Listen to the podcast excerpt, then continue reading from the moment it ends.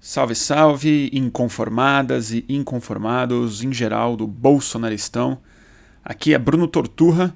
Isso, como de costume, ainda não é bem um podcast, é a íntegra em áudio da mais recente transmissão do Boletim do Fim do Mundo, que é a série de conversas que a gente tem tido juntos desde o final das eleições. É, o episódio que vocês vão ouvir a seguir, ele foi transmitido é, no dia 23 de janeiro, uma quarta-feira. Foi o dia que eu cheguei de férias, estava um pouco aéreo, mas acho que a transmissão foi bem animada, digamos assim. E é, foi num dia é, muito pesado de notícias, né? Veio na sequência aí da chegada do Bolsonaro em Davos, do tal vexame, né? Do silêncio, da ausência, do do isolamento, melhor falando, brasileiro, uh, do aprofundamento do escândalo em torno do Flávio Bolsonaro, agora em que os cheques parecem ser só uma parte pequena do escândalo, já que o envolvimento dele com as milícias violentíssimas e grupos de extermínio parece se aprofundar. E uh, quando eu estava me, pre me preparando para entrar no ar, a crise na Venezuela estourou o, o reconhecimento dos Estados Unidos e do Brasil do autodeclarado presidente interino em oposição ao Nicolás Maduro. É, claro que esses três temas acabaram se tornando muito importantes na conversa, mas eu tentei ir por um outro caminho aí, que é algumas coisas que têm me afligido muito, que não é exatamente uma análise política, mas uma tentativa muito diletante e irresponsável mesmo, mas é isso que tem para hoje, de fazer uma psicanálise política, na verdade. É, eu estou muito interessado e, e, tentando entender assim o que está acontecendo mais no é, é, inconsciente, individual e coletivo. É, e, e, que essas manifestações que a gente vê em rede social, essas é, identificações, é, que a gente vê talvez sejam só a superfície de um processo que a gente não tem muito acesso. E é o que eu, nessa transmissão, comecei a, a obcecar muito com essa ideia de que a racionalidade é que está em colapso no Brasil e no mundo. E o mundo racional, o mundo é, frio, é, o mundo que tentou organizar o mundo de acordo com método, com medidas, com leis, com tal.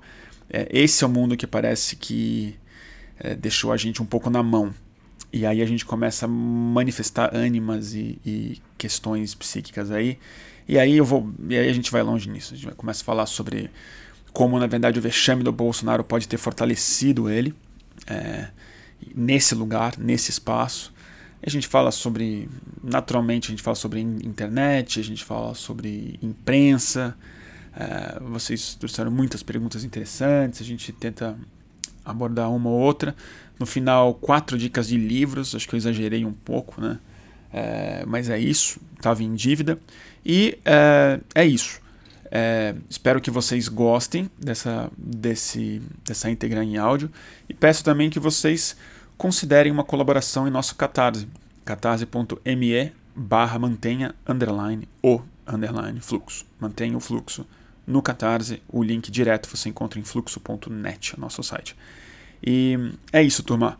É, e divulguem para os amigos, para a família, se vocês acharem este quase podcast útil e interessante.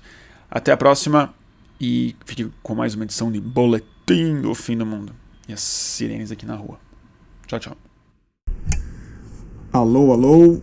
Salve, salve, turma do YouTube, começando mais uma edição de Boletim do Fim do Mundo.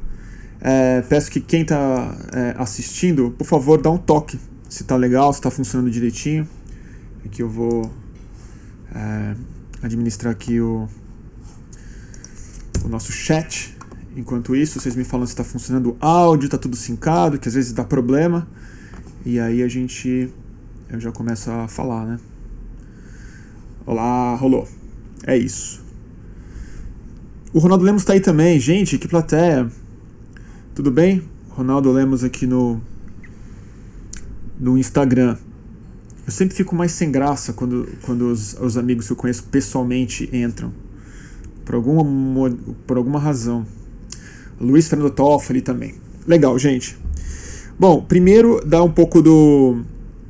É, só do. Da questão aqui. Eu estou de volta na minha casa, como vocês podem reparar. Fiquei praticamente um mês fora do Brasil, fui ver a família. Meus pais a minha irmã moram na Califórnia. Passei um tempo com eles, depois é, fui para São Francisco, rever amigos e reconectar com a, com uma turma que eu conheci lá. Foi muito bom. É, foi muito importante ter ficado esse tempo fora, porque eu estava um pouco me sentindo bem afogado desde. Bom, o ano inteiro de 2000, né? 2018 foi um pântano, né? Emocional e político. E foram tantas sequências de transmissão, cobertura, campanha, rua e tal, que eu reconectei com uma coisa que fazia muita falta: natureza e é, assuntos, experiências e todo o campo psicodélico que para mim é tão importante como muitos de vocês sabem. E cheguei num dia bem auspicioso, né, gente? Para quem tava achando que ontem era a casa tinha caído ontem, hoje a gente fecha o é, dia com o mesmo vexame de Davos, com o mesmo escândalo é, violento, absurdo, inaceitável da família Bolsonaro em relação com as milícias do Rio de Janeiro. E agora com uma, é, um, algo em andamento, uma crise muito séria no continente, é, por conta da Venezuela. Uh, mas eu vou confessar para vocês que assim eu não eu não me sinto uh, em condição uh, de comentar muitos desses assuntos do ponto de vista frio, uma análise política da notícia e tal. Primeiro porque, de novo, eu estava fora. Outra, é, que eu acho que é mais importante, tem gente muito mais capacitada, que estuda, que entende de cada um desses assuntos, para chegar aqui e soltar um monte de ideia no ar. É, mas tem algumas coisas que estão me, me perturbando, que eu acho que não estão sendo muito ditas em relação a, a esses processos e é, estranhos que estão acontecendo. É, sigo achando que a gente está profundamente refém da, do tipo de conversa é, que organicamente, mas de maneira muito prejudicial, eu acho, emerge das é, redes. O tipo de ritmo, o tipo de velocidade, tamanho, superficialidade e principalmente excesso, né? A, a situação em que o excesso de informação nos obriga a processá-la de maneira muito opinativa internamente faz com que a gente não consiga perceber uma coisa que eu vou te falar é o que mais tem me perturbado desde essa viagem que foram nas minhas nas, na questão psicodélica toda que é onde eu me pego muito para fazer é nem análise é para fazer tentar achar uma forma de compreender o que está acontecendo eu não acho que o princípio que o que está fracassando no, no, no Brasil, em grande parte em Davos também, em grande parte na, na Venezuela, nas políticas climáticas, e para mim o Bolsonaro e o Trump representam isso de maneira assim estupenda.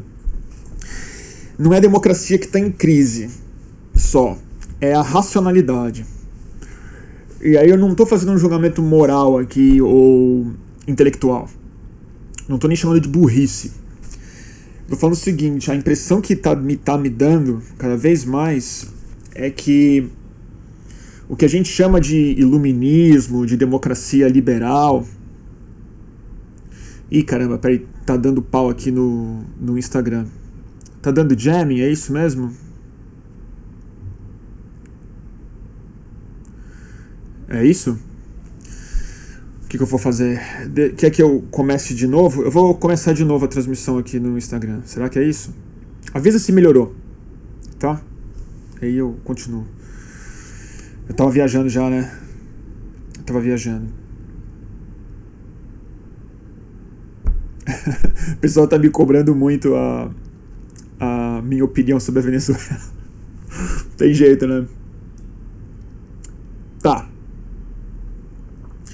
Tá bom. Então vou o seguinte, eu vou pensar mais alto sobre isso depois. Porque é o que tem mais me, me perturbado, uma, uma crise da racionalidade completa. E está sendo substituída por uma automação. Por uma automação digital, por um, por um lado, que está substituindo em grande medida as nossas relações sociais, logo, relações políticas, né? E na, do outro lado dessa frieza absoluta e dessa absoluta ordem que vem na matemática do mundo digital, vem um caos psíquico. E é esse caos psíquico que está causando um bug completo na política que emergiu de uma situação psíquica no século XIX no século XX. E ao mesmo tempo a gente está se encaminhando para uma nova realidade política muito ordenada, extremamente clara, cheia de regras, muito mais rígidas do que as regras das nossas leis, que é a realidade do ciberespaço, que é o código, é a algoritmização das nossas relações políticas, psíquicas, sociais, informativas, midiáticas e uma série de coisas. E para mim esse descompasso muito grande é, provoca um efeito mais inconsciente, e é esse inconsciente que está se manifestando agora na realidade física, através dessas pessoas, como Bolsonaro, como Trump e tal, e a gente não vai conseguir. Eu, eu, eu tenho a sensação muito pessimista de que a gente não vai conseguir é, quebrar isso com argumento, com racionalidade. A gente vai ter que ir para lugares mais inconscientes e mais psíquicos mesmo. A solução vai ter que ser mais cultural. Mas aí eu posso falar um pouco disso depois. Tá bom? É... Faz sentido isso? É... Vocês vão ter que me desculpar, eu tô um pouco aéreo hoje porque eu voei bastante e porque as notícias estão se acumulando e eu tô um pouco enferrujado de fazer live. É... Deixa eu ler o que vocês estão querendo comentar aqui. É, né? É o que me perturba é isso. Porque é o seguinte, vamos lá, eu vou dizer o que eu quero falar. Eu fiquei pensando muito sobre Davos ontem. É, e eu disse isso em várias lives aqui. Que depois eu me contradisse, já normal. Mas é que só o vexame salvaria o Brasil do Bolsonaro. Que o vexame seria a forma como a gente enfraqueceria o cara e de alguma maneira é, abriria-se um flanco é, para passar uma nova emoção política, um novo argumento político, uma nova estética política, ou simplesmente rever o passado é, à luz dos fatos históricos. Eu não acho mais isso. Porque, assim, vendo o vexame do Bolsonaro ontem, eu não fiquei pensando é, na reação das redes sociais. Ou, de outra forma, eu vi as redes sociais e fiquei não avaliando o que, que elas conseguiriam provocar mas avaliando o que estaria acontecendo na cabeça do Bolsonaro, do seu núcleo duro, dos militares, das pessoas que estão em torno dele, e mais importante, dos eleitores do Bolsonaro. Dado a, a minha impressão, levando o argumento até o fim, a minha impressão de que a racionalidade é o que está colapsada e a gente está reagindo, entre grandes aspas, racionalmente muito escravizado por impulsos e por vontades e por manifestações psíquicas ocultas que tem a ver com enfim, uma série de coisas que não vou me alongar aqui agora. A gente não pode assumir que esse vexame vai ser compreendido racionalmente. Ou a desconstrução do Bolsonaro será feita pela avaliação fria dos fatos. Ah, de fato ele não era um cara tão bom para economia quanto eu imaginava. De fato ele não é muito é muito honesto. Porque vamos ser sinceros, gente. Ninguém estava pensando isso de verdade quando votou no Bolsonaro. Era também isso era a verdadeira cortina de fumaça. Eu acho. A desculpa do, do da honestidade dele, que nunca foi factual, e todo mundo no fundo, no fundo, inconscientemente ou parcialmente na consciência sabe disso, nunca foi verdade. É, todo mundo no fundo sempre soube que ele não é um cara que. Ele sempre falou isso, não sabe nada de economia, não, não entende. Ninguém entende de economia que votou no Bolsonaro pensando na economia. A motivação era outra. Eram ânimas, forças inconscientes, forças psíquicas e certo niilismo uma certa reação é, que a força ainda está lá. A força ainda está lá. E a impressão que eu tenho quando eu vejo o Bolsonaro como personagem psíquico, não como presidente, ele é claramente um bully que se sente humilhado. Ele é um cara que. É, eu fiquei imaginando ele em Davos, aquele vexame interno que a pessoa sente. Ele fugiu das reuniões. Ele almoçou sozinho. Ele devia estar absolutamente intimidado. Ele devia estar se, se sentindo como eu me sentiria se eu tivesse que, sei lá, né, falar no, numa conferência de um monte de prêmio Nobel, sabe? É, tipo assim, fudeu. É, bate aquela humilhação interna que você não sabe onde se colocar, entendeu? É, é e essa humilhação que a gente às vezes sente como esse vexame nacional e escancara isso em memes, em frases, em piadas na cara de quem vota nele, ela é muito grande dentro dele, dentro do Bolsonaro. E dentro do núcleo do Bolsonaro, porque é bom lembrar que o Bolsonaro não foi para lá é, bem acompanhado. Ele não foi com grandes economistas. Ele não foi com gente que fala um inglês fluente, ele não foi com um grande diplomata. Ele foi com gente muito mínima, gente muito fraca. Para vocês terem uma ideia, talvez a pessoa mais capaz do grupo é o Sérgio Moro, que, na minha opinião, não é lá grandes coisa. Né? Não para esse tipo de encontro de alto nível, não porque eu acho Davos. Enfim, é muito triste, porque Davos, no fundo, é uma coisa muito antidemocrática. Eu quero falar um pouco sobre isso depois. Mas, assim, ninguém que foi na comitiva tem cacife para estar tá lá.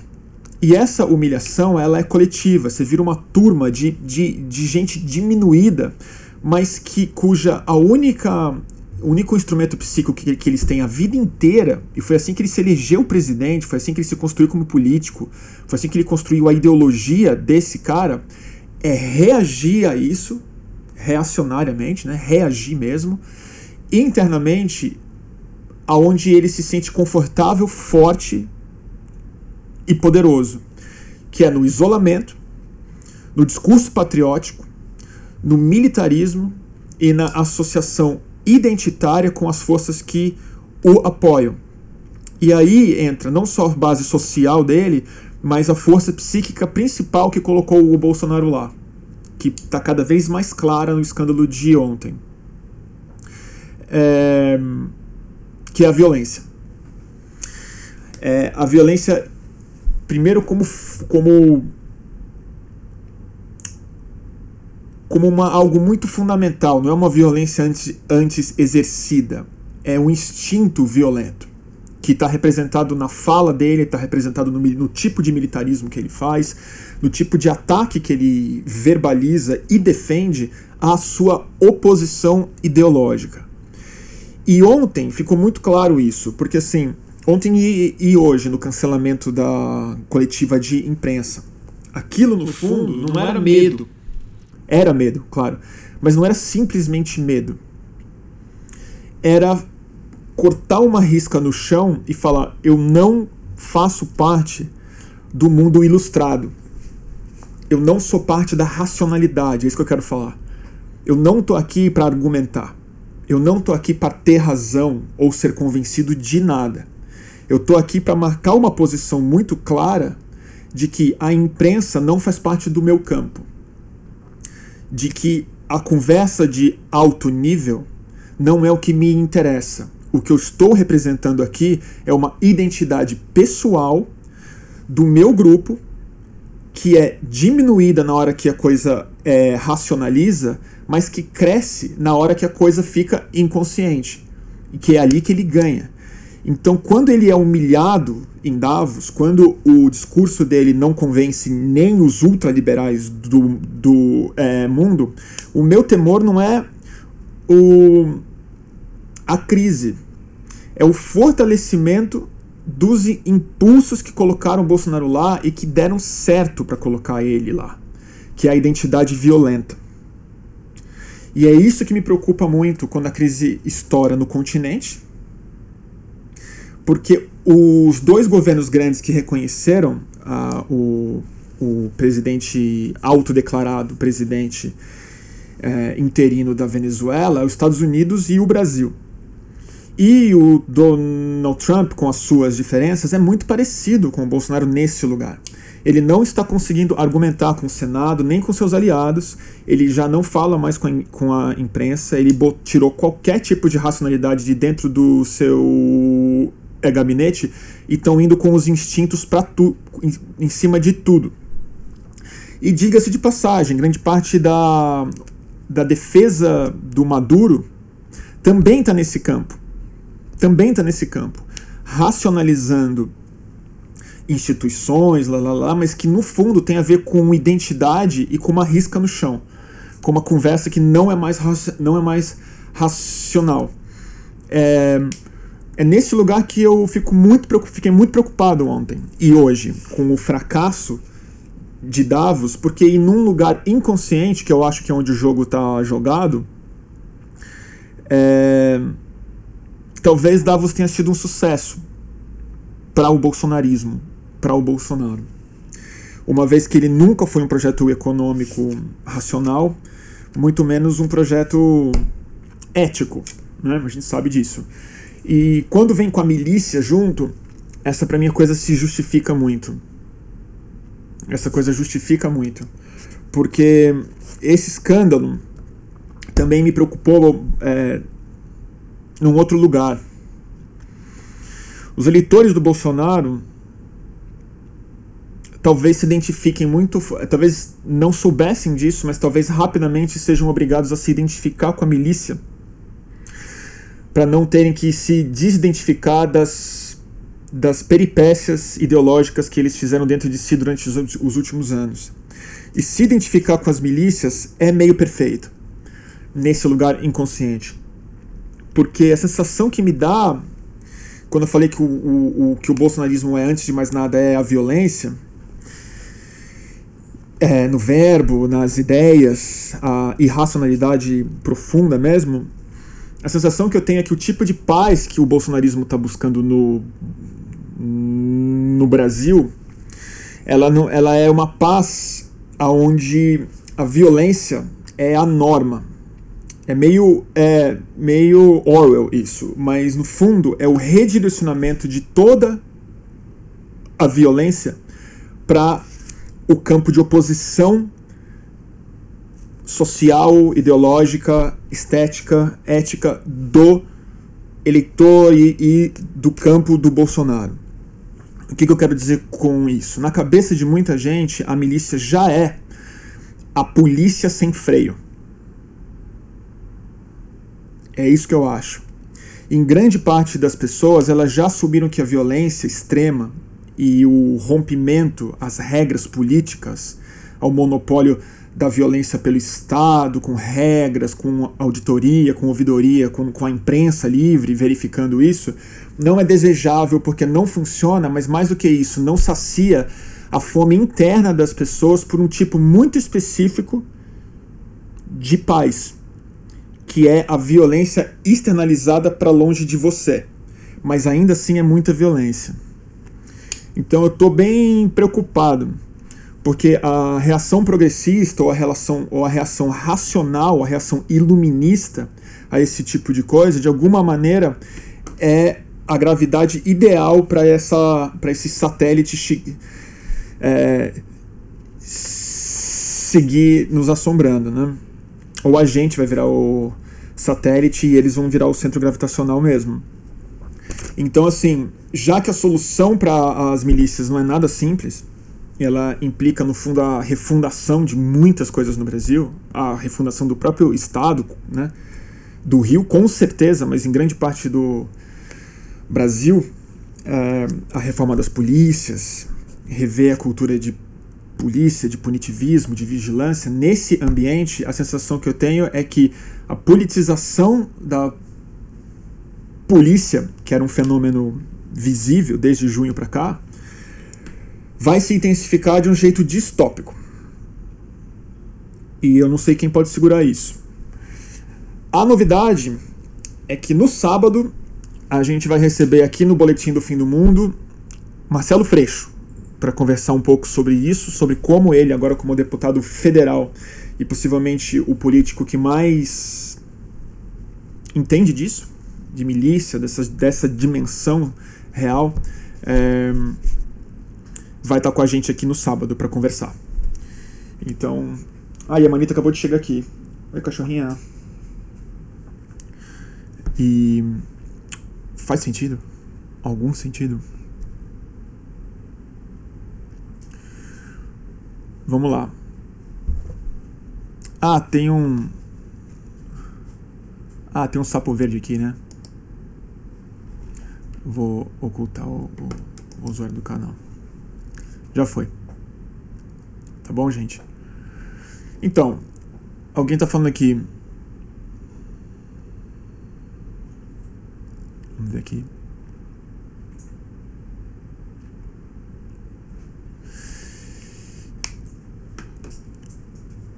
Pessoal tá falando aqui, eu ver. A Carol tá colocando a Carol cósmica. Mas um esquema dessa proporção não consegue abalar esse inconsciente o problema é que esse inconsciente, ele não é. Ele.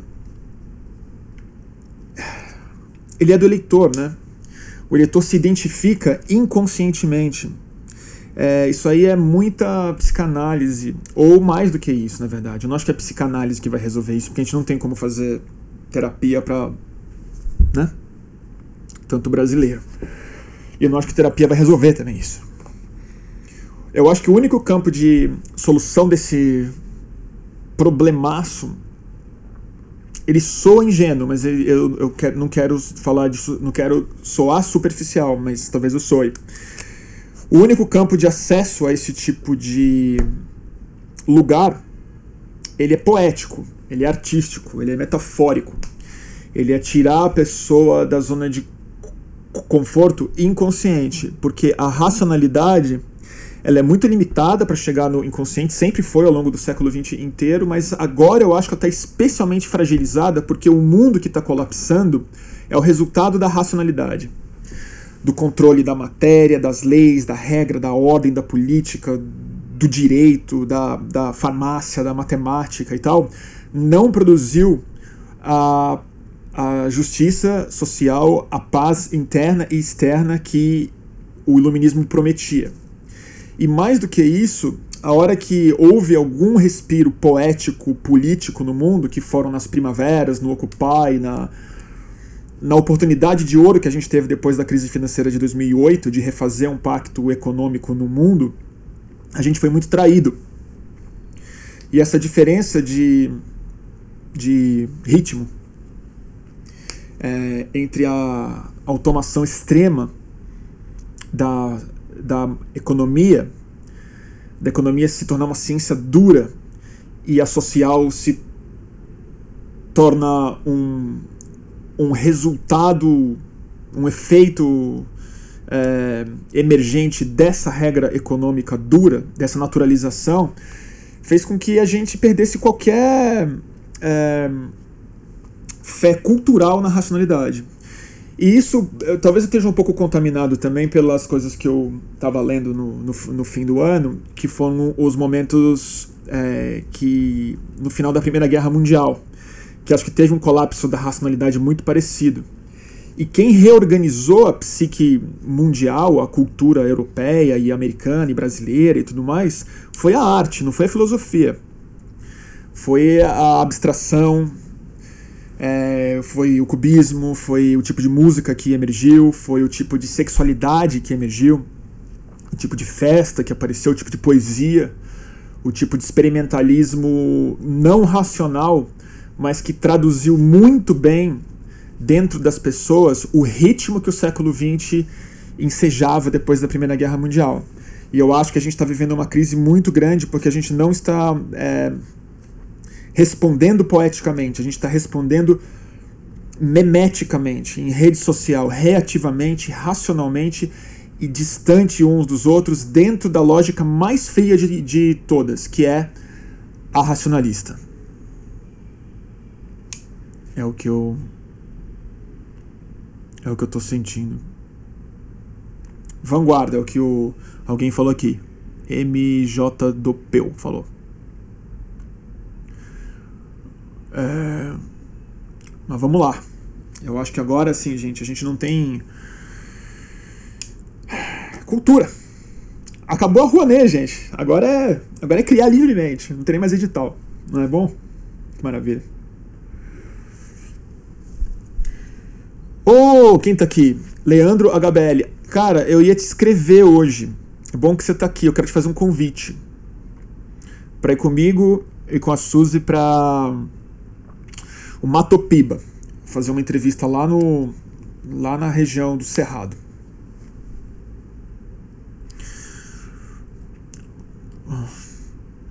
E esse caminho aí, gente, esse caminho da poética, da arte, não sei o que, ele não é simplesmente só arte, né? Ele é uma perspectiva, uma postura assumindo a, no fundo é espiritual mesmo, assim, assumindo que o que a gente considera racional é fisicamente a superfície da nossa mente. Então é tentar acessar esses lugares mais profundos, porque só pode ser isso que está em crise. Nada mais explica, na minha cabeça, nada mais explica. E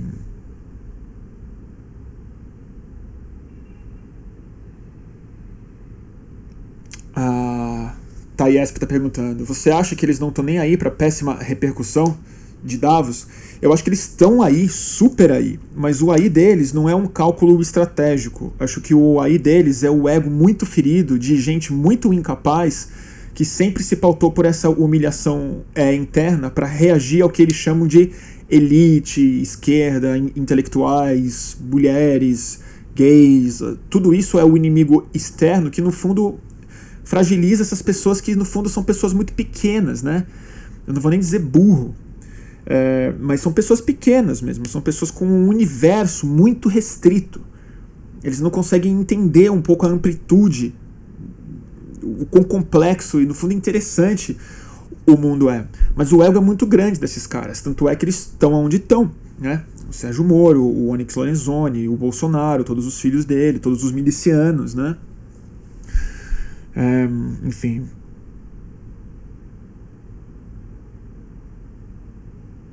Vamos ver. O que mais vocês querem conversar?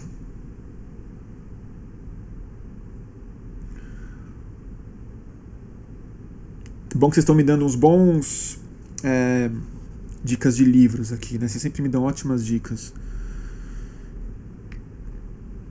É, eu te escrevo sim. O HBL tá falando aqui no Instagram. Eu vou te escrever e aí a gente combina melhor no WhatsApp. Mas não é nesse fim de semana não, pode ficar tranquilo. Então eu tô, eu tô um pouco nessa. Eu tô tentando diletantemente é, tentar compreender isso pela, pelo lado inconsciente, pelo lado psíquico mais profundo, porque no fundo assim é é o jogo que tá em campo, gente. E a estrutura racional do mundo não tá rolando. Tá rolando. O ático tá derretendo.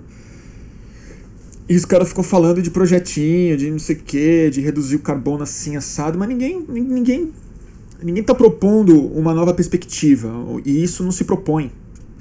Isso se constrói emocionalmente. Isso se traduz na quebra semiótica das coisas, em criar uma nova forma de ler as coisas. Isso é semiótica, isso é arte, isso é símbolo, isso é ritual, isso é outro lugar outro lugar.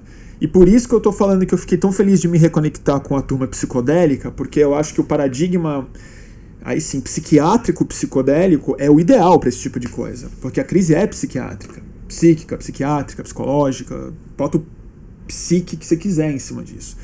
E o paradigma psicodélico ele tem a ver exatamente com a recombinação semiótica profunda e que ela ao mesmo tempo ela atinge o inconsciente e chega no consciente. É, na mesma experiência. E para mim isso é a experiência psicodélica. Ela não é a distorção de cores, ela não é a, a distorção de tempo, ou do espaço, da nada. Ela é simplesmente a quebra semiótica das coisas. É uma hora em que a sua racionalidade, por um momento súbito, ela sente mesmo que as coisas podem, no fundo, são muito diferentes e que a forma como a gente compreende o mundo é muito arbitrária. Fruto da linguagem.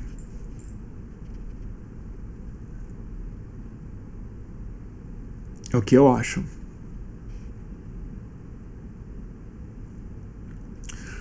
O que mais, gente?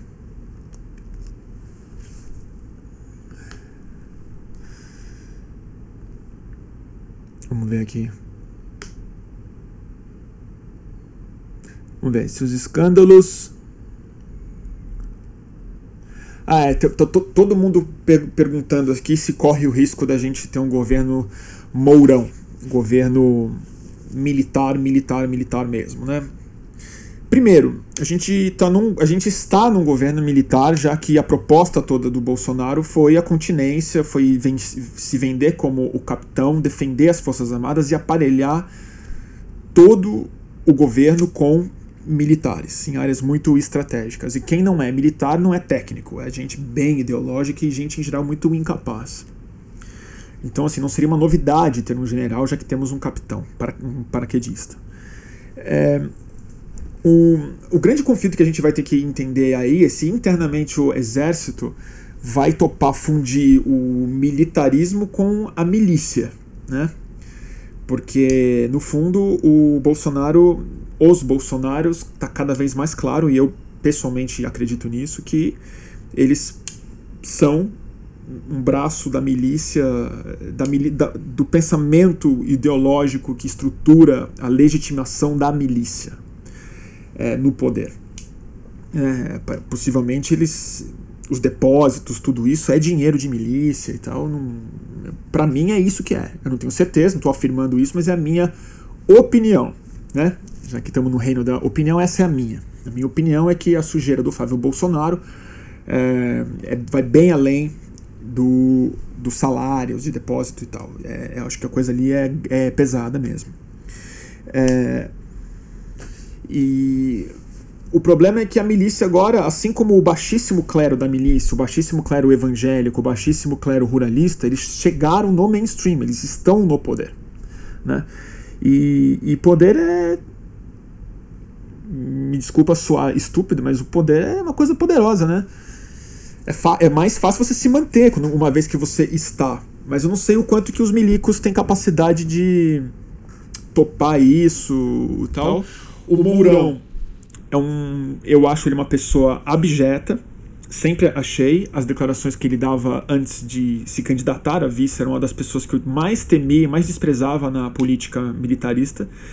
E hoje ele, é, comparativamente, ele está pelo menos se, post, se portando como um, um democrata. Ele fala com a imprensa, ele reconhece a oposição, ele fala que vai manter a embaixada na Palestina, ele critica o chanceler, é, porque ele não me parece ser, ao contrário do Bolsonaro, é, um homem é, apenas irracional. Né? Eu acho que ele tem alguma, alguma noção de política. É, quero ver ele presidente da República? Não. Não. Também não quero ver o Bolsonaro. Também não quero ver ninguém lá desse grupo que está aí. Agora eu me sinto muito mais um espectador do que um, um cidadão no momento como, um momento como esse que a gente vive. É, não tenho a menor ideia do que vai acontecer. É, mas o que eu temo muito é do fortalecimento militar agora com a Venezuela havendo ou não uma intervenção militar, o fato é que a gente está militarizado na nossa relação com a Venezuela, já que nós reconhecemos como país um presidente é, autodeclarado em rebeldia, inclusive a maioria do exército né, venezuelano. E essa militarização do país, ela, ela é ela é real com ou sem o Mourão na presidência, com ou sem o Bolsonaro. Aí tanto faz. tanto faz. Mas é isso mesmo, a Joana tá falando aqui, quando o Mourão é nossa fada sensata. Ele é, né? Política é tudo relativo mesmo, né? Na live passada eu estava relativizando o Maia. Né? Fazer o quê? Fazer o quê? É, mas assim, sobre a Venezuela, já que tanta gente me pediu para para comentar o que, que eu acho, eu não sei bem o que, que eu acho. Eu sei que eu sou radicalmente contra qualquer intervenção é, americana, bolsonarista, militar na Venezuela nesse ponto. Eu não apoio o Maduro, nunca apoiei, mas é, eu não sei o que fazer. Não sei. Eu acho que o tipo de ajuda que deveria ser dada lá é. Não sei se é possível, não sei se foi possível, mas era muito mais no nível de ajuda diplomática, econômica, é, humanitária, cobranças de outros tipos de monitoramento internacional lá dentro de violações de direitos humanos, de direito de imprensa, uma série de coisas que acontecem lá em que o Maduro de fato é péssimo e, e, e, e pode muito bem, eu não duvido nada que tenha cometido crimes e tal. É, o ponto é que é, para mim é meio é bem menos grave na verdade, mas assim é meio que para quem que você torce na na invasão do Iraque pro Saddam não, pro Bush, menos ainda. Então, assim, você fica meio perplexo e tentando entender a situação por um outro ponto de vista. É, o que eu lamento muito é a parte da minha solidariedade ao povo venezuelano é o quanto que a Venezuela é, racha o Brasil como meme, como uma projeção externa de uma série de conflitos que a gente não consegue resolver internamente, às vezes dentro da gente mesmo. Então, assim, hoje é, eu li muita coisa estúpida vindo de gente que está defendendo a intervenção, de que diz que é democrático o processo de reconhecimento desse do presidente auto, declarado, comentários patéticos mesmo, tristes de ver pessoas que eu até respeito, gosto, leio, falando muita besteira, e comentários radicalmente estúpidos de amigos meus de, de esquerda, falando, puta, que agora que agora é, agora quem criticou o Maduro está do lado do Trump e tal, viva a Venezuela. Tipo assim, de volta ao ponto original da minha live de hoje. Por isso que eu não sei falar sobre isso mais. A racionalidade está colapsada nessas conversas. O argumento racional ele corre atrás do próprio rabo o tempo inteiro e não permeia na cabeça de ninguém. É muito difícil. Agora, a essência do argumento dos bolivarianos filosoficamente falando, eu reconheço que é o seguinte: a porra da América do Sul é colônia do Império Americano. Pode soar muito datado, mas é a mais pura verdade. E o presidente hoje é o Donald Trump. e o gabinete do Donald Trump, se você conhece, o John Bolton, quem é? Então, é gente que é muito, muito escrota, muito perigosa que quer petróleo, quer piorar o aquecimento global, que saiu do acordo de Paris, que inventa fake news sobre tudo, que está montando think tank internacional para eleger fascista na Europa. Então, então assim. E, a, e aí fica o quê? Fica um ping-pong. A democracia. Aonde a democracia está? Uma dura democracia? A intervenção é democrática? Para mim, a democracia, assim a democracia tá, tipo, senil. Tá, tá, num, tá num asilo falando coisas da cabeça, esqueceu de tomar os remédios. Muito duro. Então eu não sei. Não sei o que falar sobre a Venezuela. Não sei o que falar. Eu, eu assim, eu temo muito, temo muito por uma. Porque, novamente, estava falando aquilo, sobre, não sei se todo mundo estava aqui no começo, mas assim, eu estava falando um pouco sobre a humilhação interna do, do Bolsonaro em Davos e como isso vai for, fortalecer os instintos que, no fundo, o mantém de pé. Então, num lugar muito perigoso, ele sustenta o Bolsonaro, essa humilhação, e não fragiliza.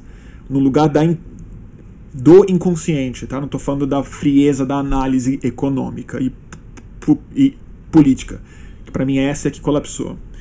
É, e nesse sentido, a Venezuela é perfeita para o Bolsonaro. E eles já estão fazendo isso em Davos. Já estão falando sobre isso lá, é perfeito. Porque aí o Bolsonaro, ontem mesmo, no, na, no dos min, poucos minutos que ele falou, é, ele falou do bolivarianismo. Então agora é o talking point ideal, e é o talking point ideal para os eleitores do Bolsonaro não precisarem se olhar no espelho. Entendeu? E não só, entre grandes aspas, fazer a autocrítica, mas aceitar a humilhação dos memes, das piadas, que de maneira muito justa, muito normal, eu também as faço, o, o campo não bolsonarista está infringindo ao lado de lá. Ninguém quer essa humilhação. Ninguém quer. Até porque, para grande parte da esquerda, reconhecer que o Maduro é um. É um bosta, na minha opinião. Também é meio humilhação. E aí essa política muito narcisista, muito inconsciente, muito da auto, auto confirmação, da afirmação de identidade, já que o mundo está todo espatifado, nada, nada mais é, é, previsível, não há mais né, ideia de um projeto futuro, só sobra o indivíduo. Então, nesse, nesse sentido, eu acho que até grande parte da, da dita esquerda, dos progressistas, de gente como eu, como a gente, que assiste essa live da, aqui, a gente tá. É, a gente também é fruto psíquico do neoliberalismo. A gente é hiperindividualista, hiperindividualizado. A gente está afirmando nosso perfil nas redes sociais, não a nossa, não a nossa posição política. Muito menos a nossa participação política. Então acho que é uma é uma é um nó cego, é, um, é uma dinâmica que a gente entrou junto nessa e ela é muito e nesse sentido eu perdoo todo mundo porque ela é fruto da própria da própria condição histórica que a gente se vê, né? Eu acho. Faz sentido?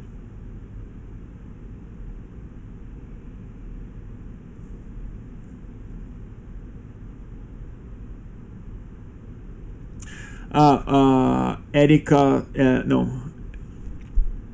Exil Katze tá falando, mas tu viu que ele deu para trás em vários aspectos, dizendo que não vai sair do acordo de Paris-Vi, claro.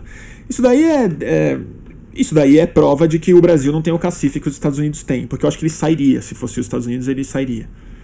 É, mas a gente não tem condição econômica de sair. Isso é uma novidade que o Paulo Guedes teve que apresentar para o, o Bolsonaro em Davos, até porque o, o, o, grande tema pervasivo em Davos é, é mudança climática. Hoje, não sei se vocês viram, o príncipe William conversando com o David Attenborough, o grande é, broadcaster da BBC, que fez toda a série de natureza deles, o Planet Earth, Blue Planet e tal. Ele eles falam de mudança climática. É, é o, o, o assunto entrou no mainstream de Davos.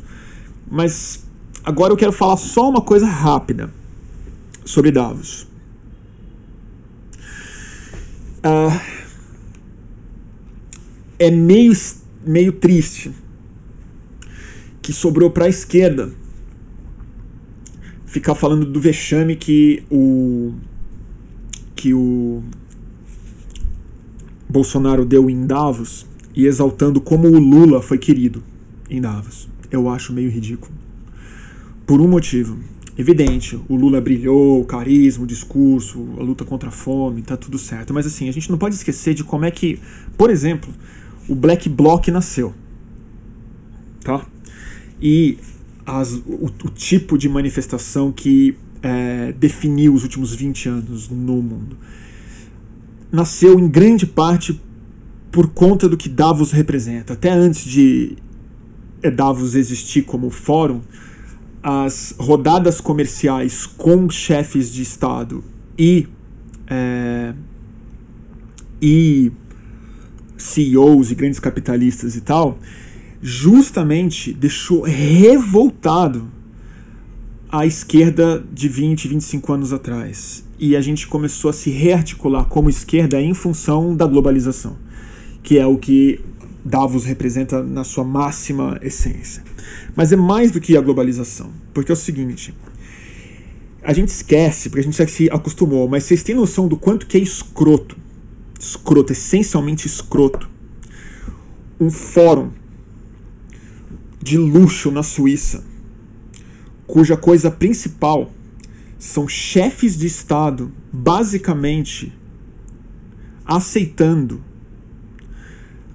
as sugestões ou os diagnósticos de CEOs de grandes empresas e grandes bancos, sem a participação do povo, sem que a gente saiba o que está sendo falado em portas fechadas, sem isso ser filmado, é a coisa mais antidemocrática que tem. É a hora em que vira uma farsa a democracia liberal. Vira uma farsa. Vira um ritual que a gente vota, mas quem comanda mesmo são os donos da grana dando ordem para presidente da República. Então o que a gente estava no fundo reclamando do vexame que o Bolsonaro deu, e deu mesmo, era que os empresários e os banqueiros não gostaram do que eles escutaram. O meu sonho era um presidente que falasse coisas que eles não gostassem mesmo. Entendeu?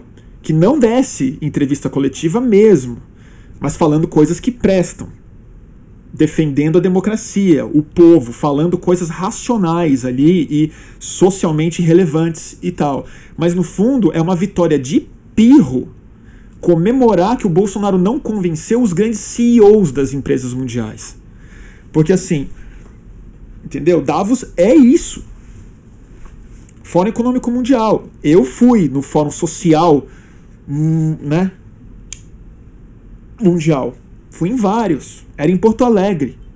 Gestão do Olívio Dutra.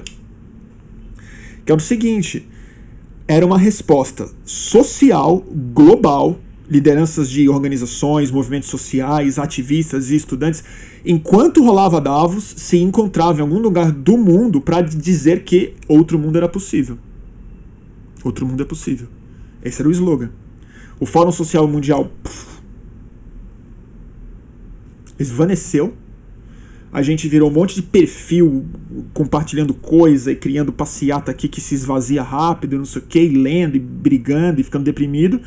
E Davos virou a referência para os progressistas, entendeu? Do que, que significa ser um, ser um estadista. Então, assim, em grande medida, é a rejeição a Davos, ao que Davos representa como globalismo, como elites globais, como eles e nós e tal, que o Donald Trump se, se, é, se é elegeu, e em grande parte o Bolsonaro também se é elege. Porque o Haddad fazer bonito em Davos ou numa universidade em Lisboa é, para essas pessoas que se identificam com o, com o Bolsonaro é irritante, é deprê, é falar, tá vendo? Mais do mesmo. É o establishment. E é antidemocrático. Pena que é o Bolsonaro para dar o vexame lá. Não, não me entendam mal. Eu não estou é, de, defendendo o Bolsonaro de forma alguma. O vexame que ele deu foi é, é, o ridículo do ridículo. Porque assim, eu acho triste que a gente fique é, comemorando um vexame em cima de CEO sem olhar para isso de maneira crítica e dura. Esperando que o Lula que fazia bonito em Davos. Davos não é a ONU. Não confundam. Davos não é democrático. O problema é que o Bolsonaro foi lá romper com Davos, porque Davos meio que é o que sobrou de estabilidade no mundo hoje. Mas em algum sentido, é por isso que eu estou reivindicando o inconsciente e, e a coisa é, livre mesmo, assim, para a gente pensar sobre essas coisas. Porque de repente o que está acontecendo é uma destruição mesmo de todo esse sistema de racionalidade política muito hipócrita que nos colocou nessa situação em que o Bolsonaro virou sintoma possível. Porque o outro mundo, os outros mundos possíveis, como alguém colocou aqui, ou o ou outro mundo possível que o Fórum Social Mundial tentou democraticamente, pacificamente, negociadamente, não rolou dentro da racionalidade de Davos. dentro da, do dogma dos banqueiros, que quebraram o sistema em 2008 e refizeram pior. Então, assim, às vezes o fascismo é o câncer que sobrou para o organismo reagir a essa normalização de uma situação totalmente é, intolerável. Então, assim, eu não. Foda-se, Davos. No fundo, é isso.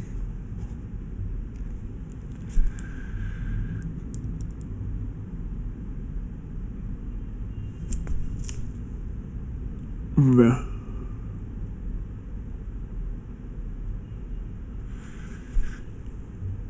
Ah, o Exil aqui tá falando. Você viu a conversa dele que saiu no Estadão? O repórter tava do lado e ouviu todo o papo dele com o filho. Ouvi. Nossa. Vocês deviam ler. É patético. É um auto-engano, umas... muito ignorante, muito ignorante. Mas é isso, essa ignorância é autoconfirmada. Aquela conversa determina exatamente o que eu quero colocar. É, é aquela turma de bully mesmo, assim, burro, que um, sente humilhado por tudo, é, mas que agora tá com o carrão, deram a Ferrari. O pai ganhou na, ganhou na loteria. É assustador. Mas, gente, não me peçam para analisar tudo também, porque eu, não, eu cheguei hoje de viagem e não consegui ler quase nada, tá? Também tem isso. O que mais? Eu só acho o seguinte, eu só tô, o recado que eu quero passar é o seguinte: não tenham muitas esperanças de que o bolsonarista vai se arrepender, porque não é sobre arrependimento. É sobre pertencimento, é sobre emoção, é sobre carência. É isso que é. É sobre solidão.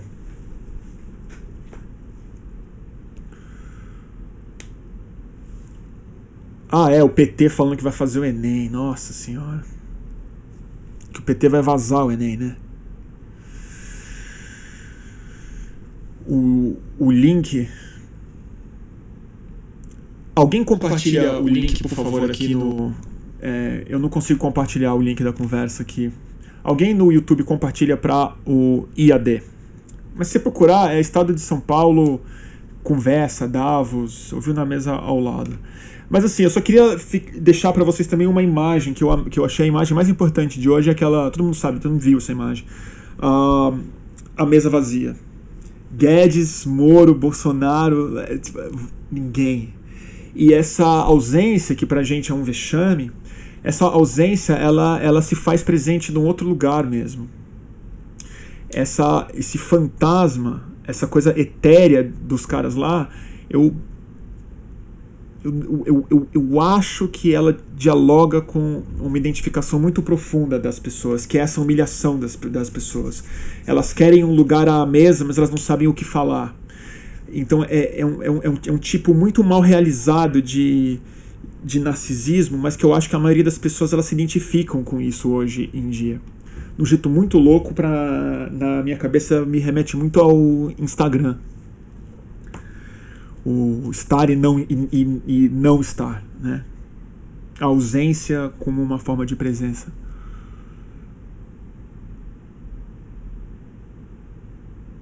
Carência de livro na força, tá o Gabriel falando aqui. Total, né? É, matéria do Jamil Chad, exatamente. ai,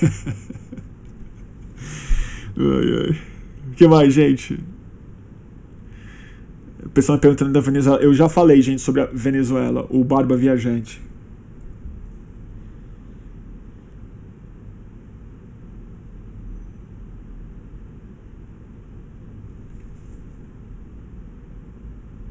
Vamos ver aqui.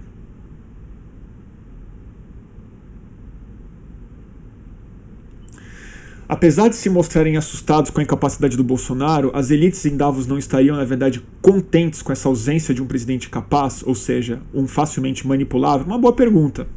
Talvez sim. Né? É, o que ficou claro é que é o seguinte: o Brasil volta a ser um, uma fazenda de é, assim, arrendamento financeiro e agrário e industrial. Né? Aqui é só, é só chantagear, manipular o mercado, fazer o que precisar fazer e tal. Não sei, gente, eu não entendo muito de economia. É...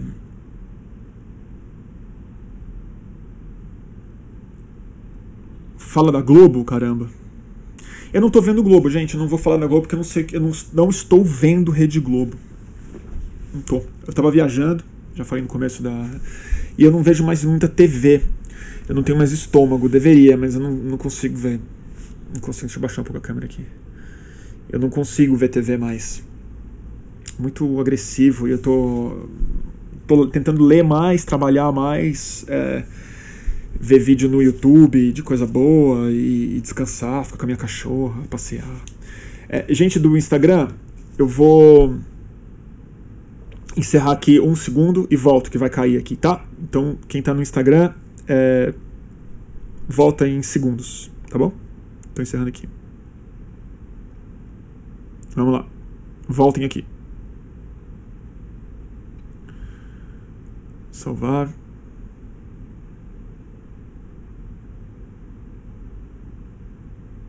Vamos lá. Pessoal do YouTube, me dá um minutinho enquanto eu vou lendo aqui.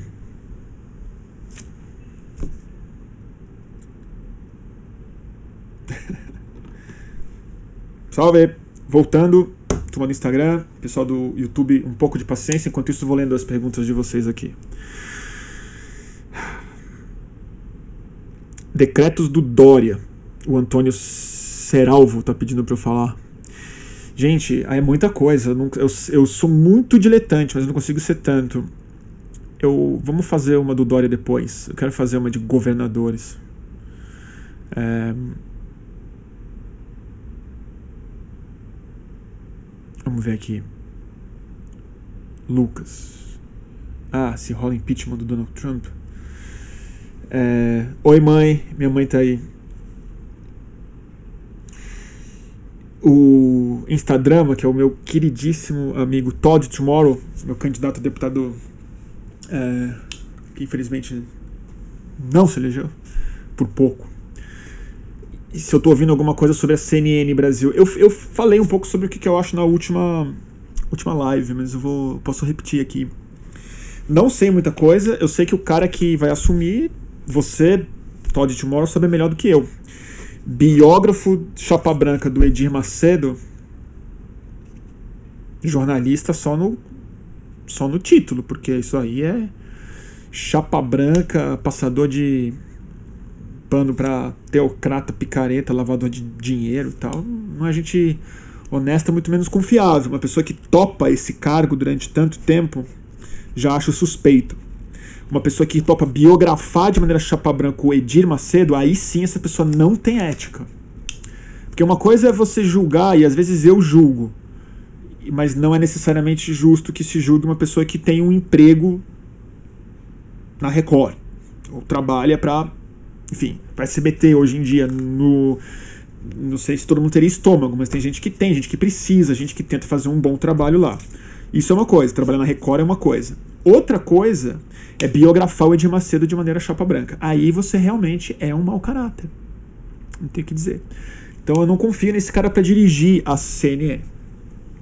Outra coisa é que a CNN no mundo, é, as suas sucursais, existem muitos problemas em muitos lugares do mundo. E o jornalismo que a CNN tem feito, tudo bem que sob o regime atual nos Estados Unidos, qualquer mídia crítica faz um papel importante. Então a CNN tem feito um papel, vamos dizer, importante nos Estados Unidos.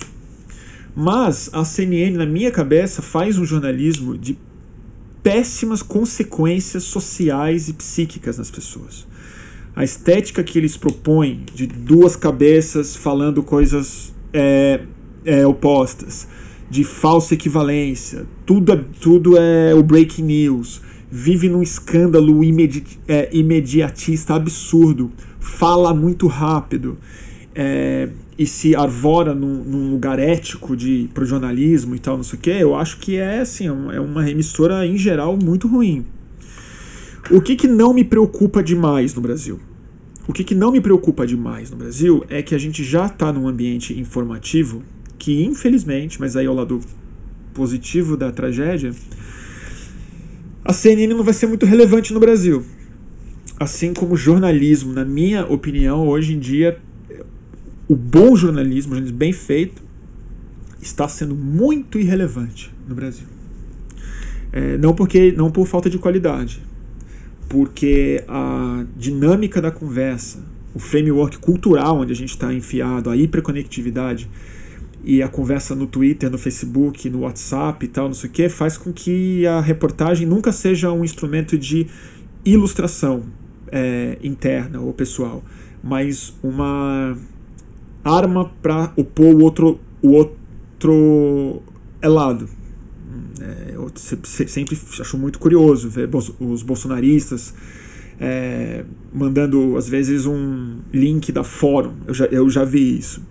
E, e também a esquerda, quando convém, manda link da, da do SBT, agora, que é a, a, nossa Fox News. E é normal que seja assim, não estou nem julgando. A minha. O lado positivo da CNN, eu já falei também na última, e eu acho que é positivo mesmo, é um monte de emprego para repórter, que mesmo é, abaixo de uma linha editorial que provavelmente vai ser muito ruim, é, abre emprego para repórteres verdadeiros que vão ter chance de fazer coisas interessantes, de descobrir furos de reportagem, de ganhar a vida dessa forma e de competir com a Globo News, que hoje tem quase que o monopólio da, do cabo 24 horas de notícias no Brasil. E a Globo News é, precisa muito de uma concorrência para ela se coçar e melhorar, porque é muito fraco. Muito fraco. Muito ruim. É um coral. Não é um canal de notícia.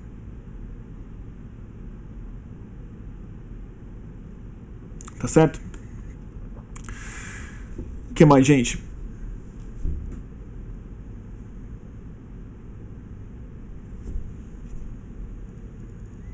Gente, quem perdeu a, a, o começo, lembrem-se que essa live tá, tá sempre disponível quando ela acaba no YouTube, no Instagram e em áudio do podcast. Então, dito isso, acho que é um bom momento breve, prometo ser breve, para fazer a, o jabá do meu canal, né? Eu fiquei esse quase mês fora, então não fiquei muito. É, não me senti muito confortável para fazer campanha para o fluxo, mas o fluxo e essas lives elas se sustentam exclusivamente com o apoio do público. E tem o apoio de bastante gente, o pessoal doa todo, todo, todo, todo mês a partir de cinco reais. É, eu agradeço demais. Se a gente bater a próxima meta que tá, não está longe de bater, quer dizer, se a gente conseguir mais uns 100 assinantes aí, depende do valor, claro, é, a gente consegue começar a ter um assistente, um ou uma assistente para ajudar na edição de vídeo, na produção de conteúdo, na administração do site e na resposta aos fãs. Então, assim, quem não apoia, saiba que apoiando você colabora com a realização dessas lives, se você gosta. É, você recebe e-mails meus regulares, pessoais. Eu escutei hoje que tem muita gente que não está recebendo por alguma coisa. Gente que eu chequei que está na lista, então eu vou resolver esse negócio, vou melhorar o meu é, mailing. Se você colaborar com 10 reais ou mais, você começa a ter vantagens econômicas. É, ou seja, a partir de 10 reais você recebe todo mês um cupom que vai te dar 20% de desconto em todo o catálogo da editora Boitempo, no site deles. E a editora Boitempo, eu vou colocar aqui no. É, no YouTube eu vou colocar o, o jabá completo com o site. A editora Boitempo tem um dos melhores é, catálogos de, de bons livros clássicos e atualíssimos do pensamento de esquerda, progressista, de marxismo, da crítica ao marxismo, uh, dos, da análise da economia global, de muitos dos assuntos que a gente colocou aqui uh, hoje. Quem não conhece, por favor, entre, tem muito livro bom para comprar lá. Eu já dei várias dicas aqui nessas nossas lives. Todo newsletter eu destaco algum livro da Boitempo, para quem quiser usufruir do desconto de 20%, por 20%. Ou seja, se você gastar 50 reais na Boitempo, sendo assinante do Fluxo por 10, você economizou os 10. Então o apoio sai de, de graça e você comprou um, um bom livro, todo mundo sai ganhando. Se você colaborar a partir de 50 reais, que é uma grana, eu sei, mas estranhamente tem muitas pessoas que colaboraram, você concorre todo mês a uma aquarela que eu mesmo faço. É, o, eu, eu, tenho algumas aqui que eu posso mostrar para vocês. Eu tô atrasado. Então, eu na próxima live, que vai ser amanhã ou sexta, eu vou sortear mais duas aquarelas para compensar o meu atraso e vou fazer uma proposta a vocês, que é o seguinte: eu tô, vou fazer um orçamento, em vez de sortear uma só e todo mundo que queria ter uma aquarela fica sem e gastou uma uma grana, eu vou ver se eu todo mundo que assinar por 50, todo mundo vai receber uma reprodução bem boa, bem impressa de uma aquarela que eu faço no mês. Todo mundo que assinar por cinquentinho. Então no final do ano tem uma coleção de passarinhos e cogumelos e tal. Então todo mundo fica mais animado e eu estimulo um pouco que as pessoas doem mais dinheiro, que para mim seria, seria muito bom, porque eu consigo ter mais tempo, ajuda, equipamento e pagar as minhas dívidas. Tá bom? É, eu vou mostrar a aquarela do mês passado. É um passarinho, é uma saíra preciosa. Tá bom? Tá aqui. Ah não, essa é da cara suja. E, e ela vai ser enviada amanhã. E é, eu tenho outras aqui, mas depois eu mostro para vocês. E é isso, eu vou mostrar aqui para vocês. O, a forma de apoiar o fluxo é aqui, ó. catarse.me barra mantenha o fluxo. Tá bom? E lá tem todos os planos. Tem 5 reais, 10 reais, 50 reais ou mais. Vocês escolhem o valor. Pode dar 15, 12, 17, o que vocês quiserem. Menos 17, vai. 17 não, 17 é pé frio. Dá 16. É, tá bom, gente? E é isso aí. Minha mãe tá curando a Tô devendo uma coroa pra minha mãe também. Não tive tempo. Mãe, é, demora a pintar. Eu sei que você acha que é rápido, mas não é. Colorido é muito mais difícil. Mas eu vou te mandar, eu prometo. Tá bom? Deixa eu fazer uma propaganda das aquarelas, vai. Tem mais aqui. Tem um que é um pardalzinho. Então, gente, eu vou vender as reproduções, que eu acho que compensa mais. Esse é um pardalzinho. Falta o galho aqui. Eu não, às vezes eu tenho medo de pintar o, o galho. É... Mãe, eu tô empacado com as aquarelas. Deixa eu ver aqui o que mais tem. Eu faço uns retratos também, mas os retratos eu não vou sortear. Essa aqui é essa, essa é a ferrugem. Saíra ferrugem. Tá aqui, ó. E tem, tem, tem várias aqui. Deixa eu mostrar um, um, retrato que eu fiz. Ah, esse é o Philip Roth. Olha o Philip Roth. Um dos escritores que eu mais gosto. Tá meio distorcido, né? Que eu tô segurando ele meio torto. Philip Roth. Então, eu não vou vender as originais. Eu, eu, eu, vou, eu quero fazer é o seguinte: a partir de 50 reais você ganha uma reprodução bem legal. Eu vou ver se rola isso. E aí todo mês você ganha uma. Olha que legal. E aí eu vou pensar em vender a aquarela que eu vendi, que eu dei a reprodução, de repente eu vendo ela. Não sei. Tá bom? A gente faz algum combinado aí. Tá bom? Então, a partir do mês que vem a gente faz isso. Eu vou, antes de. Eu não vou prometer já que eu vou mandar para todo mundo, porque eu preciso primeiro, primeiro orçar quanto custa uma boa reprodução, porque eu não vou mandar um xerocão feio. E se uma reprodução for muito cara, aí acaba que não compensa. Ou, ou preciso, enfim, é, aumentar o preço, ou fazer uma outra conta na minha cabeça. E como conta não é o meu forte. Tá bom? Vamos ver aqui.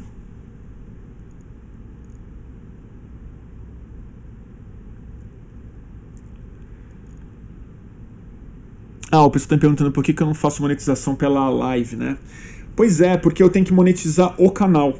O YouTube fica com uma puta grana. Eu não gosto do Google, não gosto do YouTube como modelo de negócio, quero fugir disso. E eu não quero monetizar o meu negócio, porque monetizar significa que durante a live vai entrar anúncio. E cada hora entra para uma pessoa diferente. E eu não quero isso.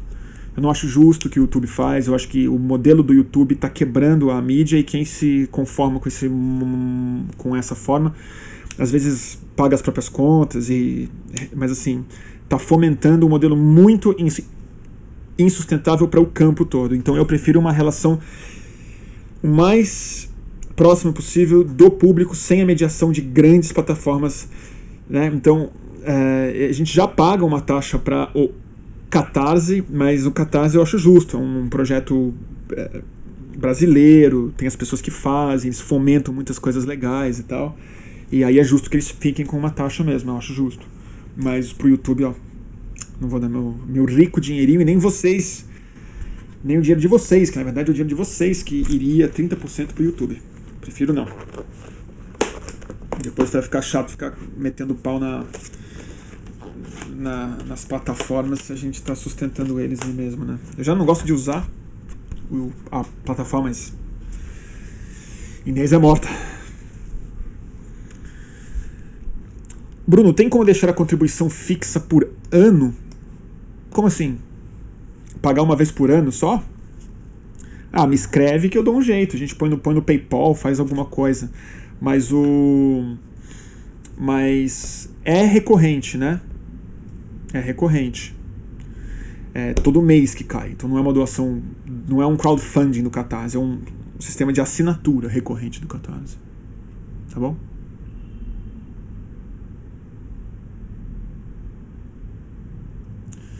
Uh, se sempre me recomenda entrevistar o André Stouts, né? Tá falando aqui. Eu vou atrás dele. Eu vou atrás.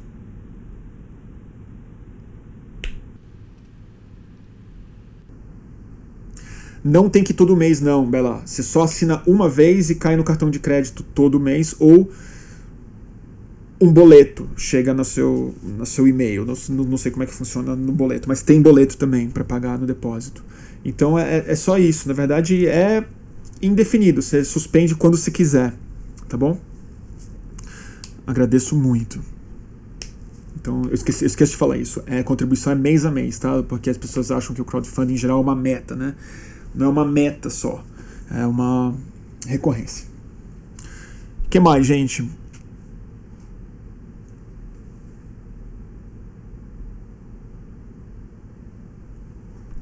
que mais? Ah, eu vou divulgar. É isso, gente. O a Starling, eu quero entrevistar muito a Eloise Starling. Eu não sei se vocês viram, eu entrevistei a Lilia Schwartz na, no final do ano, no último episódio do ano de Cortex. Foi muito legal. E ela é a parceira da Eloisa Schwartz, da Eloise Starling, desculpa, na, no Brasil, Uma Biografia. Um livraço, todo mundo devia, devia ler. Christian Dunker já fiz, mas eu tô a fim de entrevistar o Christian Dunker de novo. Mas eu sempre falo isso. É... Eu tenho um problema em entrevistar o, o Christian Dunker hoje, porque eu fiz terapia com ele. Por pouco tempo. Foi duro. E então eu fico, não sei, acho que eu tenho uma coisa meio entrevistar meu terapeuta, ele sabe muito da minha vida. Para eu ser objetivo com ele. Vocês entendem? Vai vir uns déjà vu, Ô, oh, Toffoli, ô, oh, Toffoli, está vindo para São Paulo no final de semana? Vamos se ver com certeza. Eu vou olhar o meu inbox. Me desculpe, meu inbox está muita loucura. É... Tá bom? Eliane Brum vai ter. A gente vai fazer em Altamira com Eliane Brum. Só que por conta das, da agenda dela, só vai poder ser a partir de abril ou maio, se eu não me engano. Tem muita gente para entrevistar esse ano. Sábado teremos Marcelo Freixo. Infelizmente, o Freixo não virá é, pessoalmente. E é muito compreensível, né? O Freixo não está com tempo de vir para São Paulo. O bicho está em Brasília, se candidatando à presidência da Câmara. Flávio Bolsonaro e seus elos com a milícia se intensificando, ameaça de morte para cima dele. E o Freixo sempre foi e agora se torna, acho que ainda mais, uma voz política né, prioritária no Brasil. Ele vai entrar da casa dele remoto, por Skype, e a gente vai tentar fazer um jogo duplo no Instagram e no YouTube. Se não der, a gente vai fazer só YouTube. E aí eu vou chamar a turma do Instagram para ir toda pro YouTube. Tá bom? Safado. Não, tá todo mundo. Esse ano, gente, vai ter bastante convidado. Eu fiz uma lista muito grande de pessoas. Mas eu confesso uma coisa também. Se a gente fizer.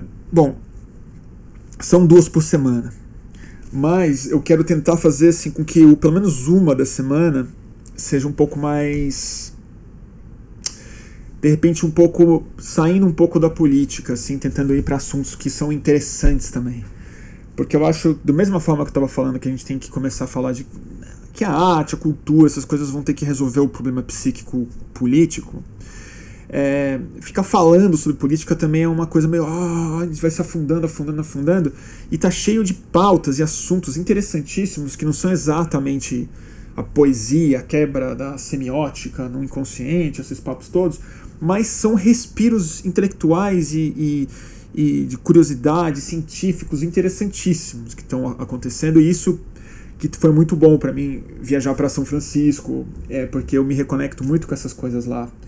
É uma cidade muito, muito avançada no, né, né, na forma de, de, de ler as coisas e de produzir conhecimento e arte e tal. Então tem alguns assuntos que eu quero retomar com muita força esse ano. Um deles é, são as experiências, são, é, são as drogas, experiências psicoativas, mas eu estou querendo muito discutir também coisas que eu tenho lido cada vez mais, que é coisas tipo esse livro aqui que eu quero indicar para vocês, que é o problema mente-corpo. E são como esses estudos da inteligência artificial, que cada vez mais eu estou achando que não o pessoal está viajando, acho que não é por aí, não vai dar muito certo. Mas é, tá obrigando a ciência a olhar é, a consciência é, do, do, ponto de vista muito mais aprofundado, metodológico, ao mesmo tempo filosófico e fundindo é, áreas muito difíceis e que está se fazendo um esforço muito interessante. Então hoje, por exemplo, eu recebi esse livro da editora Toda Via, já estava a fim de ler, já está na minha fila, não vou fazer a propaganda ainda porque eu não li, mas eu recebi hoje, vou ler, e, mas são temas como esse daqui, que é Outras Mentes, o polvo e a origem da consciência né? É, que é essa compreensão que está se ampliando cada vez mais. Eu acho isso um puta tema. É, e, enfim, outras coisas pra gente conversar, né?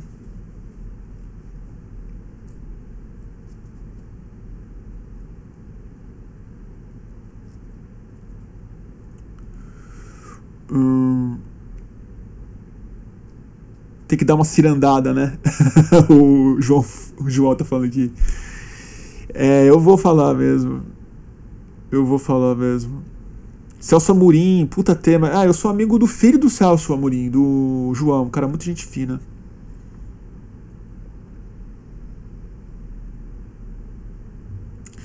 E o Pedro Werner tá pensando, gostaria da sua análise do livro Psychedelic Experience. Outro dia eu falei desse livro aqui, não sei se você estava nessa, nessa transmissão. Eu tenho a primeira edição, do Psychedelic Experience, a original. Tá em algum lugar aqui. Em algum lugar aqui. Deixa eu ver aqui, ó. Eu falei disso numa outra transmissão. A gente fala numa próxima, porque senão vou ficar me repetindo. E. Será que foi na do Toffoli que eu falei? Talvez tenha sido na, na do Toffoli, acho que foi. Vê no YouTube, é, o tema chama Boletim do Fim do Mundo. Vamos falar de. Do muito gago. Drogas. Vamos falar de drogas com Luiz Fernando Toffoli. No final lá a gente fala de alguns livros e, se eu não me engano, eu, eu falo da, do Psychedelic Experience. Tá bom? Então é isso, é, exatamente. Ele compara a experiência com as fases do livro Tibetano dos Mortos. Exatamente o, é, a experiência do bardo, né? Do morte do renascimento.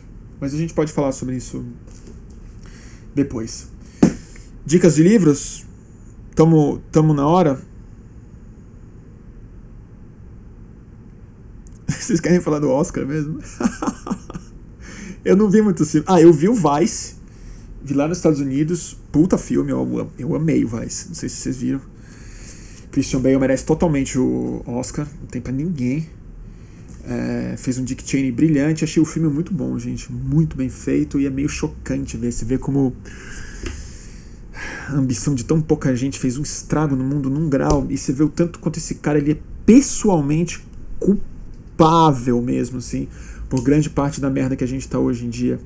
E o diretor foi muito feliz, né? Porque o outro filme que ele fez, ele está indicado para melhor é diretor também.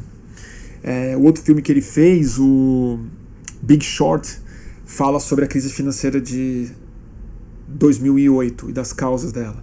E acho que ele fez um cinema, o cinema dele é crítico mesmo, assim, ele fala, né, ele tem os editoriais no meio do filme, fala com a câmera, o personagem e tal. E acho que a junção da crise de 2008 financeira do que aconteceu depois e do pré e pós isso em que o Dick Cheney tinha tudo a ver, é, acho que é bem elucidativo para o momento que a gente vive hoje. Tanto para o pós-fato, Fox, é, Fox, Fox News e e Trump e Bolsonaro e também mudança climática, financiarização do mundo, polarização política como um design de, de comunicação. Bem impressionante, puta filme. Eu gostei muito. É... Não, a, a, o Luca tá perguntando. A Margot Robbie não tá nesse filme. Uh... Vamos ver aqui. The Favorite eu não vi.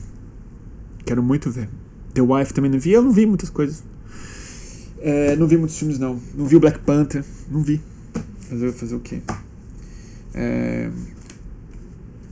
Esqueci, acho que eu vi, eu vi mais filme do Oscar, mas eu não tô me lembrando agora. Ah, eu vi o Roma, né? Gostei. Acho que eu não gostei tanto quanto as pessoas amaram muito o Roma. Acho que eu quero rever pra ver se eu gosto mais. Eu vi, eu gostei, eu gostei muito, mas não sei, eu saio do filme meio enfim, não vou me alongar sobre o Roma porque eu não sou crítico.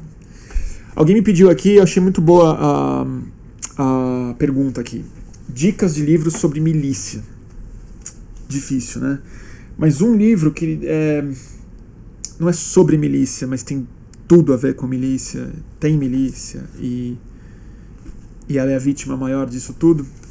Saiu mês passado, todo mundo acho que tem um pouco quase que a obrigação de comprar, botar um exemplar na prateleira em homenagem à tese de mestrado da Marielle Franco, que a editora N mais 1, N-1 publicou. Marielle Franco, UPP, a redução da favela a três letras da N-1. É, então, assim, eu acho que é o trabalho dela, o trabalho dela como ativista, como política, como acadêmica, como vereadora, como assessora do Freixo na, na Assembleia Legislativa. E tá viva né, no que ela fez, no que ela representou e aqui. Então, assim, no momento em que a gente está passando hoje em dia, a UPP, na verdade, ela foi a grande falsificação né, da legitimação da militarização das áreas pobres do Rio de Janeiro, do exemplo hipócrita e falso de que a paz pode ser possível através da bala, através da ocupação e através de uma visão cínica de, de ser possível reformar uma, reformar uma cultura policial através de um branding. E ela já sabia e infelizmente foi vítima disso também. É, então esse livro eu recomendo muito que todo mundo compre, tenha, leia e prestigie, dê de presente. É, acho super importante. É, outras coisas para ler, não está aqui na minha. Eu já dei essa dica bastante. Mas um livro que não tem a ver com milícia, mas ajuda muito a gente pensar o que está por vir, que é a violência como a mediação entre o Estado e, a sociedade, a sociedade sendo violenta com o Estado e vice-versa, e a legitimação da violência para cima da, da institucionalidade das coisas, que é o. Vê se tá ali, eu trago. Que é o A Guerra, da editora Todavia, autoria de Bruno Paes Manso e Camila Nunes Dias. Eles também foram entrevistados no penúltimo episódio que a gente fez de Córtex. É, e fala sobre a formação e a realidade política e social do PCC hoje, no Brasil. E como a faccionalização do Brasil foi um fenômeno que o PCC ajudou a. É, espalhar junto com políticas de Estado muito equivocadas. E agora a própria polícia está se tornando uma facção legitimada e confirmada agora pela primeira família, pela família do presidente da República e por ele mesmo. É... que mais de livro que eu posso dar dica? Bom, eu dei dois livros, né, já. Eu vou dar um que eu acho que tem tudo a ver com o momento.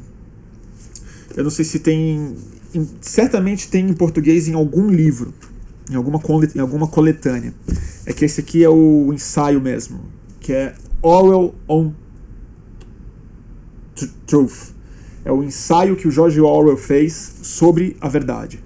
É um ensaio dele pensando longamente sobre é, o conceito de verdade e como ele, na verdade, talvez seja a, a grande matéria-prima, é, ou a manipulação dela, ou a interpretação dela, ou a falsificação dela, a grande matéria-prima que conduz a política, a, as ditaduras, os totalitarismos, as manipulações e o poder né, antidemocrático.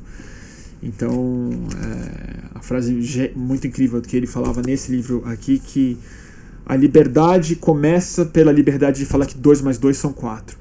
Né? Em que em muitos momentos do século XX isso não foi possível e hoje parece que começa a não ser mais também. Outros 2 mais 2 aí. E esse livro eu acho fenomenal, ele é muito ilustrativo e ele meio que dá o, o pensamento denso, o conceito do intelectual, do jornalista Orwell, é, ajuda muito a entender a obra ficcional dele, a obra-prima ficcional dele, 1984, e a Revolução dos Bichos. Recomendo muito. Orwell sobre a verdade. On Truth. George Orwell. Queridão. Tá bom, gente? Mais alguma coisa?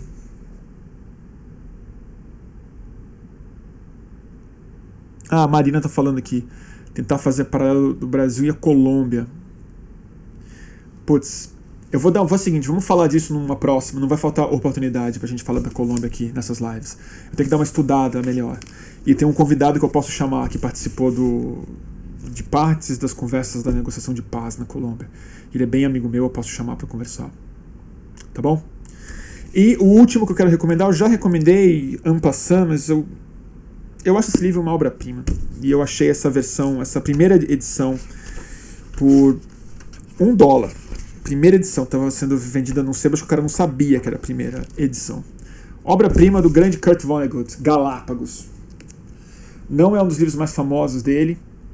Para mim, cada vez mais é o que eu leio, eu me delicio absolutamente. Uma ficção maravilhosa sobre um grupo de pessoas que vai para um cruzeiro em Galápagos acontece uma revolução em Galápagos, em, no Equador. O navio se perde, encalha numa ilha. E o livro se passa daqui a um milhão de anos, quando essa turma evoluiu para uma outra espécie. É inacreditável. É um puta livro. E esse tipo de coisa que eu tô falando, que refresca a nossa cabeça, o tipo de poética que esse livro na minha cabeça representa, ele fala mais sobre hoje em dia do que qualquer livro do Zizek, que aliás eu gosto muito. Tá aqui. Galápagos, Kurt Vonnegut. Tá bom? É, não está editado no Brasil hoje, talvez você ache na estante virtual. É um pecado que esse livro não está bem editado. Se você lê em inglês, não deixe de ler em inglês, porque é muito bem escrito, é uma delícia o texto dele. Tá bom? O. Ah, alguém tá falando aqui, ah, o Vinícius Félix, alguém tá falando aqui, chama o Bruno eu, né, para fazer um dos podcasts, eu já fiz. Eu participei do Telefonemas, que é o podcast do Vinícius Félix, que está aqui nos comentários do YouTube. Ele tem um podcast muito legal que ele liga para pessoas e tem conversas muito boas, ótimas pelo telefone e as divulga de maneira muito simples, seca e conversas muito legais. Já entrevistou muita gente e merece mais audiência do que tem. Tem uma audiência legal, mas pelo nível das pessoas e pelo nível da conversa que ele consegue ter com as pessoas, o Vinícius, ótimo repórter, é, é um podcast que merece mais, mais destaque, eu tenho a sensação. Telefonemas, está no Spotify, né, Vinícius? Pode fazer o jabá aí. Tá bom, gente? Então, obrigado pela audiência. Eu vou encerrar já aqui, porque eu tô super cansado. Já faz uma hora e meia que a gente começou. É, eu vou botar os livros nas dicas no Instagram. O pessoal sempre pede para colocar as dicas de livros no Instagram. Eu coloco. É, elas estão organizadas naquele índice de stories. Livros das lives. Não estão todos lá. Mas eu vou organizar e vou colocar todos lá. É, hoje essa live vai ficar disponível no Stories e amanhã ela já entra no IGTV. No IGTV do meu Instagram, obviamente, estão disponíveis também as últimas três que a gente fez nos Estados Unidos: a da posse, uma sobre o Donald Trump e Bolsonaro, não sei o que, sobre a Damares, um monte, monte de coisa. A qualidade técnica não é tão boa quanto essas que eu faço aqui na minha casa é, mas estão disponíveis no Instagram. Duas delas estão no YouTube e a última no YouTube meio que não funcionou. Então eu vou apagar o comecinho lá que está meio tosco. No YouTube não deu certo. Não tive internet forte o suficiente no hotel para fazer funcionar. Dito, Dito isso, gente, jabazinho para encerrar. Quem puder, aquela contribuição, a gente sempre vive disso hoje em dia. catarse.me barra mantenha underline ou underline fluxo, mantenha o fluxo no Catarse. A partir de 10 reais você já ganha 20% de desconto na Boitempo, um cupom por mês. E, é, e as aquarelas depois eu dou mais novidades sobre como elas vão funcionar. É, e se a gente bater a próxima meta, eu já vou conseguir pagar um assistente ou uma assistente para produzir mais e melhor e responder vocês e fazer tudo bonitinho. Tá bom? É isso, turma. Mandem suas impressões aí pelo inbox. Quando der, eu respondo. Tem muita mensagem, difícil. E amanhã ou sexta eu faço outra. É, tá bom? Eu vou só ver como é que as notícias vão se desenvolver e os meus compromissos nos próximos dias. É, quero fazer uma também com o novo secretário de Cultura de São Paulo, o Alexandre Youssef, que é meu amigo. E acho que tem um desafio enorme na mão dele aí. A gente pode falar um pouco sobre cultura e política cultural, agora que talvez o cargo de secretário de Cultura de São Paulo seja talvez o cargo de cultura mais influente do Brasil hoje, já que um é o do Dória, que certamente vai ser uma bosta, não, não tenha dúvida disso. E o ministério foi extinto. Então, assim, a Secretaria de Cultura de São Paulo vai precisar ser um oásis de políticas culturais no Brasil e eu acho que o Alex tem consciência e capacidade para fazer isso acontecer. Tá bom? Turma, muito obrigado. É, vou encerrar antes aqui no YouTube. Deixa eu ver aqui os comentários, tá bom? E a gente. E aviso vocês amanhã. No Instagram, no Twitter. E eu aviso é, o tema e o convidado da próxima live. Freixo no sábado, é isso mesmo. Alguém tá pedindo pra eu falar aqui. Tá bom? Turma, obrigado. Foi ótimo voltar a falar com vocês no, no conforto do meu lar. Porque na viagem é meio, meio confuso. Tá bom? Beijão, vou parar aqui antes no. no YouTube. Tchau, turma.